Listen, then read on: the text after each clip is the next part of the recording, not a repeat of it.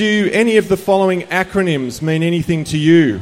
BMI, GF, GI, RDI? Well, if they don't mean much to you, they do mean a fair bit to our next guest. Can you please welcome Trish Guy, who's going to help us with our diet?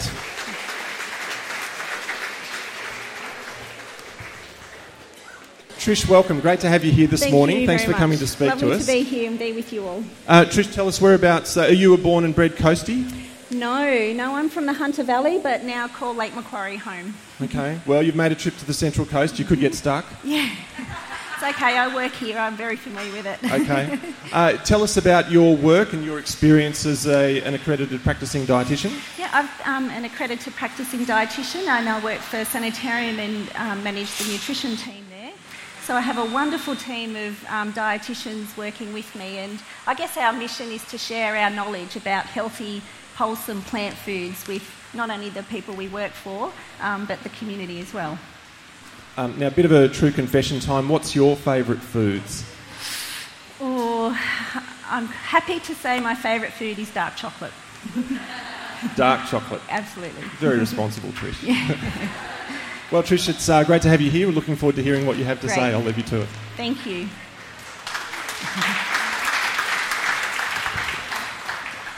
I just thought I'd start by asking who knows or may have even themselves tried um, uh, following a, any kind of low carb or paleo or even a gluten free diet in the past or now? Yep, yep.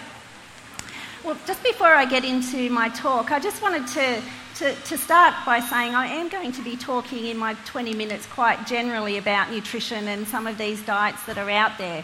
But I certainly wanted to let you know that I appreciate that everyone has their own food preferences and, and preferences for ways of eating, as well as your own specific health needs and health goals. So I just wanted to let you know that I am mindful of that, but in the time I have today, I am, am going to be talking quite generally.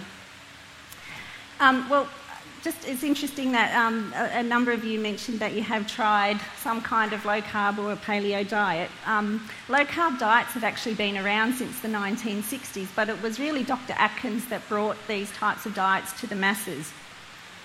Although it's not strictly the same, the paleo diet, when you actually drill down to the nutritional profile and the foods that are encouraged, is very similar, or basically a variation of a low carb diet, but there are some uniquenesses to each.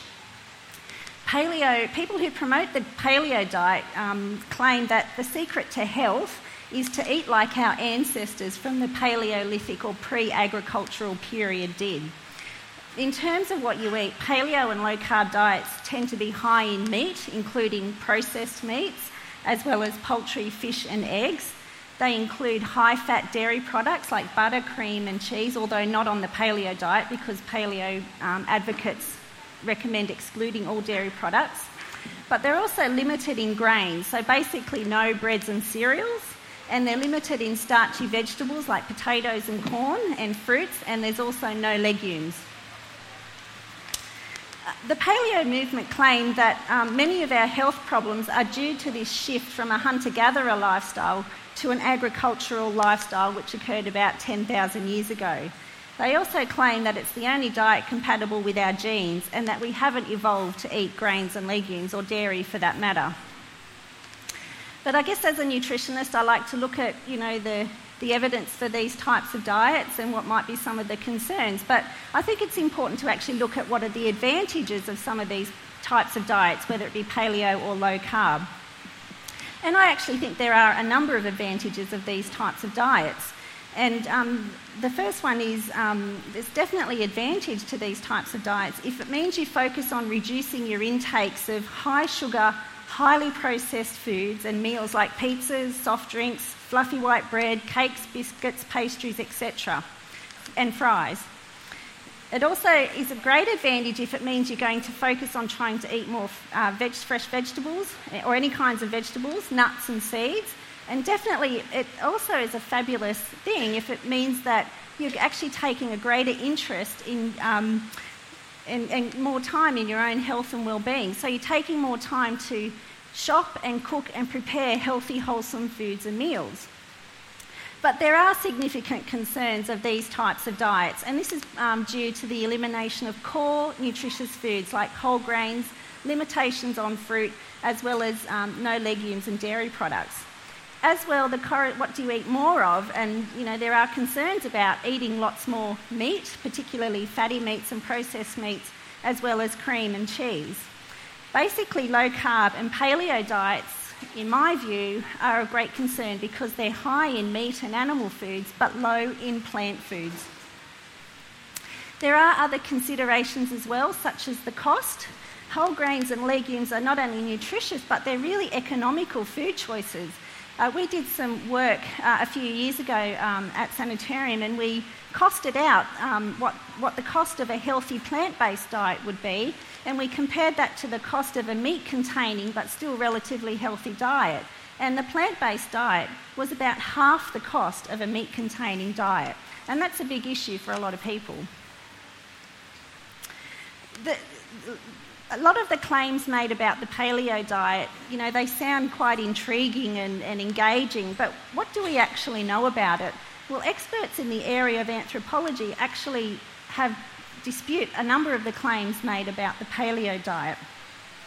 And they have found evidence, for example, that stone tools were used to grain, to grind grains and seeds. So the claim that grains were not eaten back then is probably false, or very likely to be false. They've also found fossilised dental plaques showing the remains of plant foods, including barley, legumes, and tubers. It's also claimed that today's foods were eaten by our paleo ancestors, but we know that today's foods are quite different. For example, beef that we buy at the butcher's or the supermarket has about five times the fat content of wild game. Insects were primarily eaten back then, and people gathered more than they hunted, so, an abundance of plant foods was eaten. In fact, there's evidence to suggest that average fibre intakes were over 100 grams a day. That's about four times as much as what most of us here would be having. There was also no one single paleo diet. What people ate back then really depended on what was available in their environment, and often days would go by before they would have some um, animal foods. But what about some of the nutritional concerns? I think these are really important to look at um, in a little more detail. One of the major ones is that paleo or even low carb diets tend to be high in protein, particularly from animal foods. And that's a concern because there's a number of really large population studies that have shown high intakes of protein from animal foods is associated with a higher body mass index, so a, a greater body weight. But high intakes of protein from plant foods is not associated with increased weight. High intakes of red and processed meats, particularly, have also been shown consistently to increase the risk of developing colorectal cancer, one of Australia's leading causes of cancer, as well as type 2 diabetes and heart disease. Red and processed meats in large amounts can also increase markers of inflammation, as well as increase overall the risk of dying. Um, a meta analysis published a few years ago, and a meta analysis is when they take all of the studies done on a particular area and they group all the results so that they can get a bigger um, picture of what's actually the evidence is showing.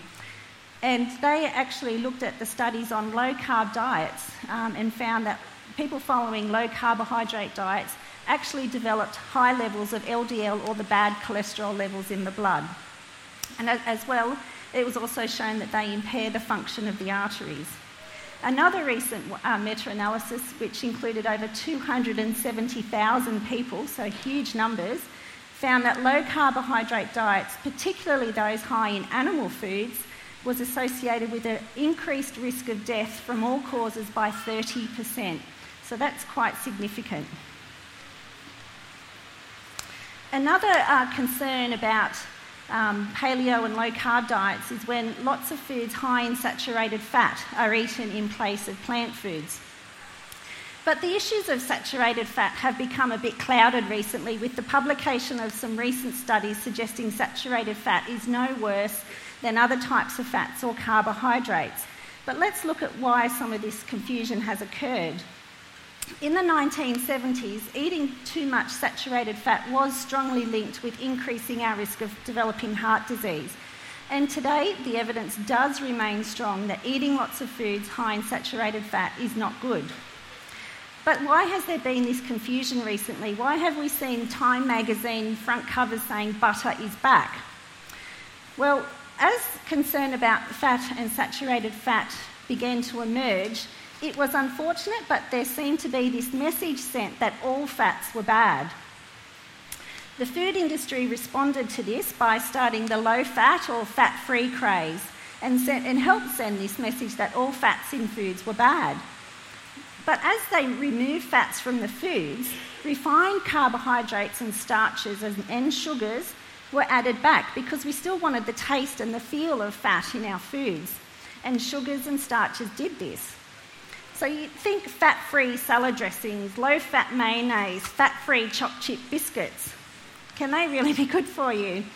Well, of course, probably not. And we've seen the results. So we've seen obesity, heart disease, type 2 diabetes, etc., increasing. So I think when you look at these studies, you need to actually consider what the alternative to saturated fat is. In most cases, the alternative or the comparison to saturated fat has been to refined carbohydrates and starches and sugars. So it's not surprising to see that saturated fat doesn't turn out bad because you're comparing it to something equally as bad. I hope that makes sense to you all. It's quite a complex um, uh, summary of the science, but basically, saturated fat is being compared to something equally as bad, so surprise, surprise, it comes out okay. Another reason for the confusion in these studies has been the tendency to focus on a single nutrient in foods and relate that to health.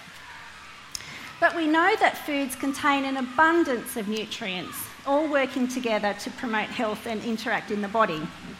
There's rarely a single food that's simply comprised of one nutrient. Even water contains some minerals.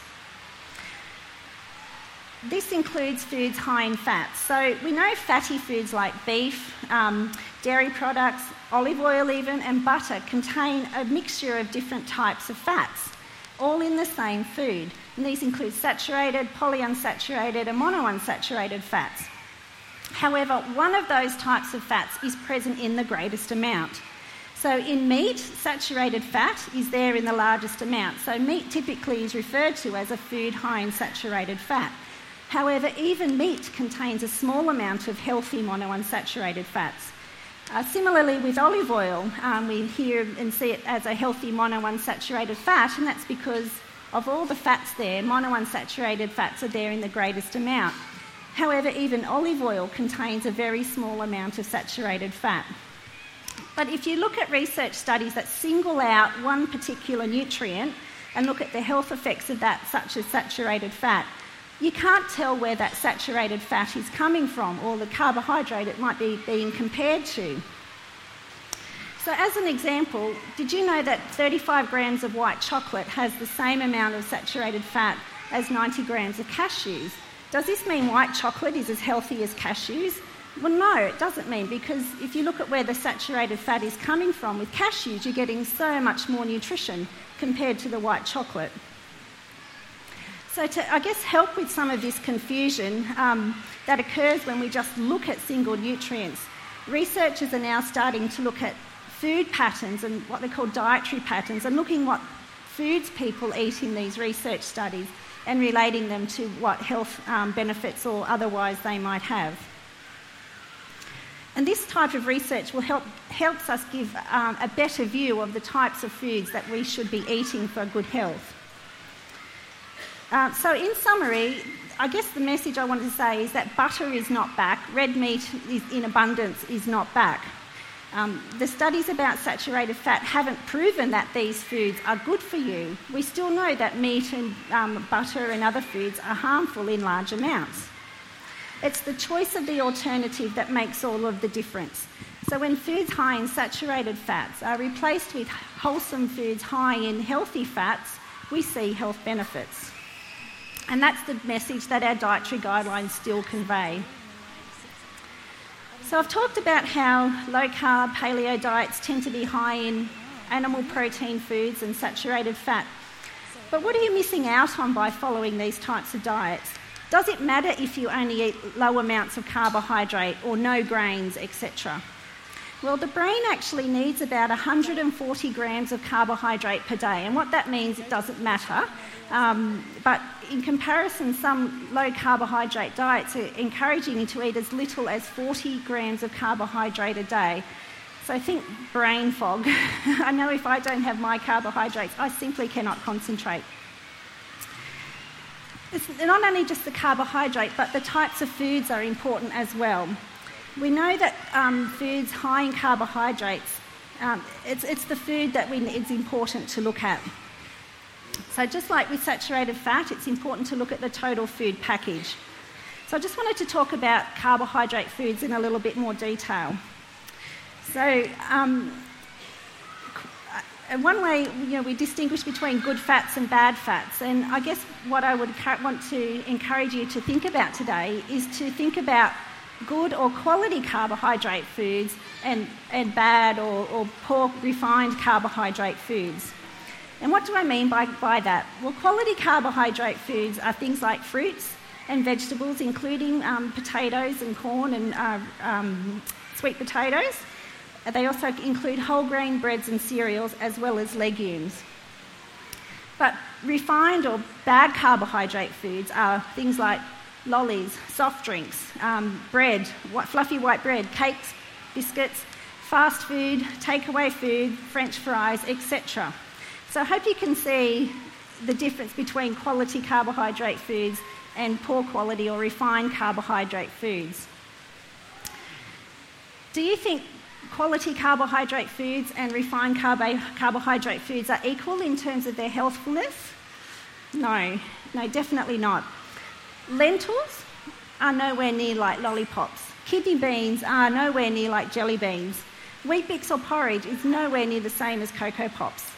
But the problem with these diets that say cut carbohydrates per se is that they're not distinguishing between the types of foods where the carbohydrates are coming from. So it doesn't tell you if you get different effects from having jelly beans or kidney beans.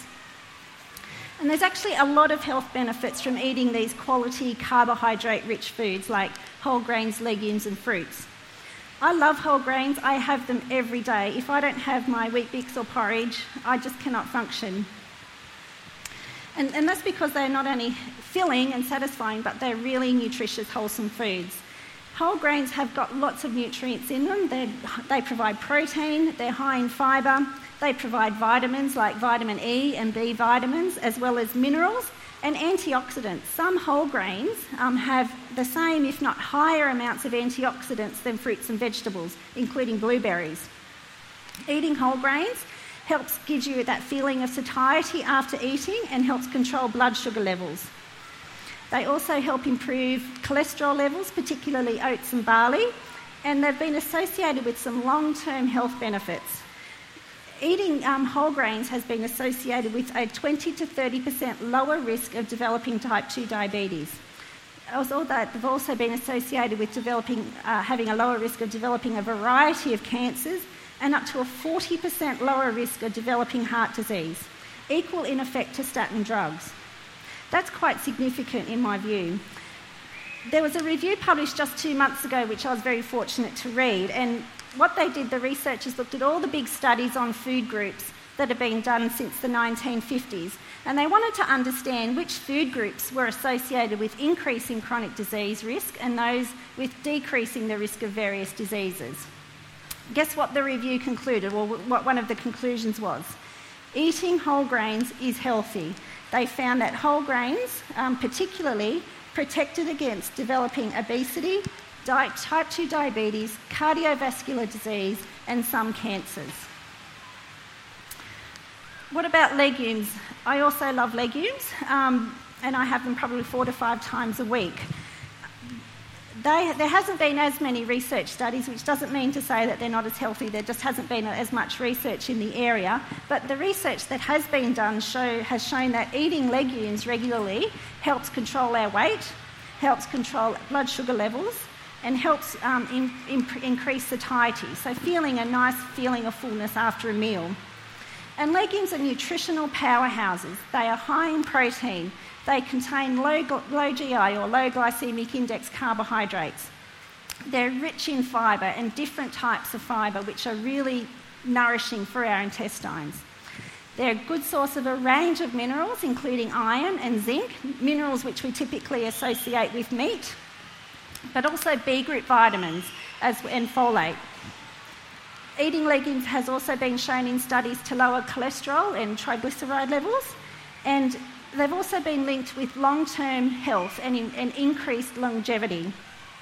In the review I just mentioned before on whole grains, legumes were also found in that same review to be associated with less diabetes and cancer risk.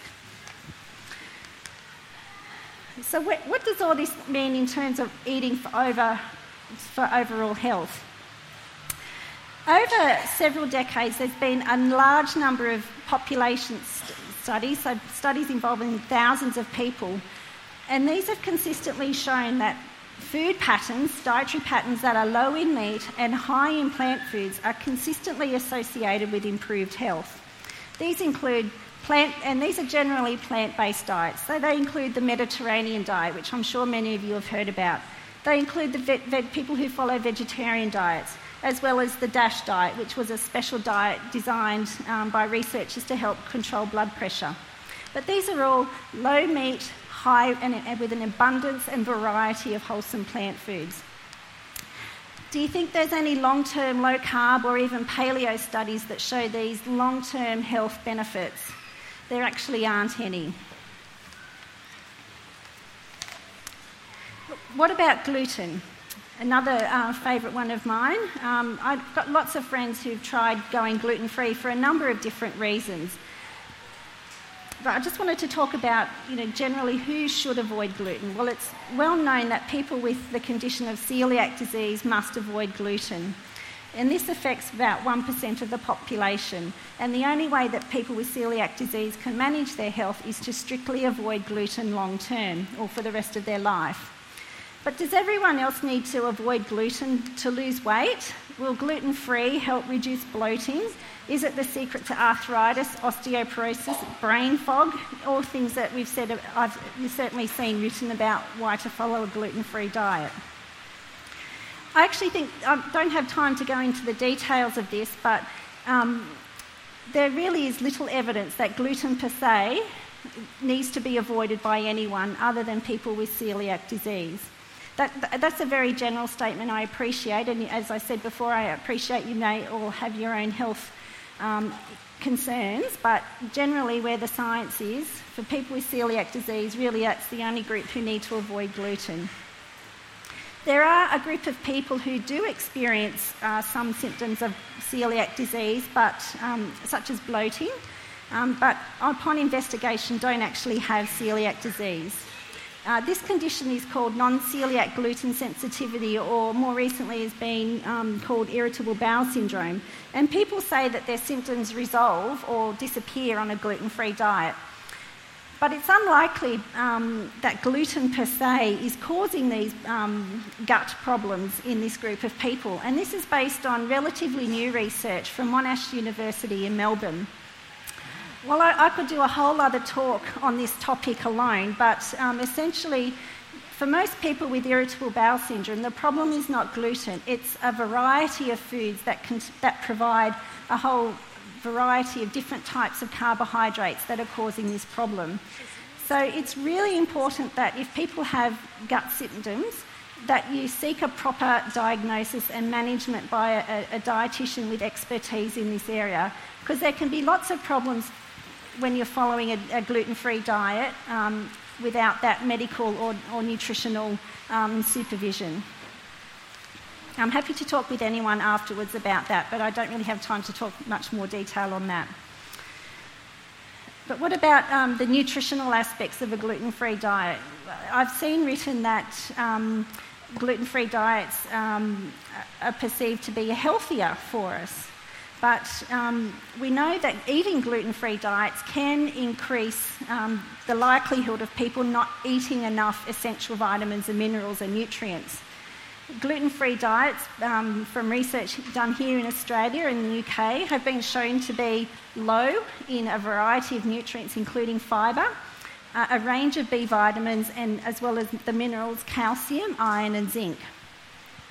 I had had a look a bit of, um, a look recently at gluten-free foods and their regular, I guess, counterparts. And gluten-free foods can often be quite lower in fibre and higher in refined starches than um, their traditional gluten-containing equivalents. So, you know, gluten-free foods can be quite nutritionally inferior. Gluten-free diets are also very challenging. They're quite restrictive um, so it, it, can be quite challenging when eating out at places other than, than at home to eat healthily on a gluten free diet. Plus, they're much more expensive, about two to three times more expensive to follow a gluten free diet than it, compared to a standard diet. I was just looking at some of the gluten-free breads and wraps and cereals, and you know, a packet of gluten-free wraps was about two dollars more expensive than a packet of regular wholemeal um, wraps. So, yeah, lots, lots more expensive to follow a gluten-free diet. Um, so, just in summary, I just wanted to say that gluten free diets are definitely essential for some people, particularly those with celiac disease.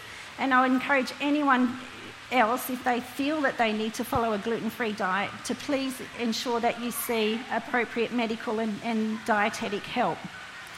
But I just wanted to, and I know I've only talked very briefly, but um, based on my reading of the, the, the evidence and the science, I think it's safe to conclude that gluten doesn't make us fat and sick, nor for that matter does wheat make us fat and sick.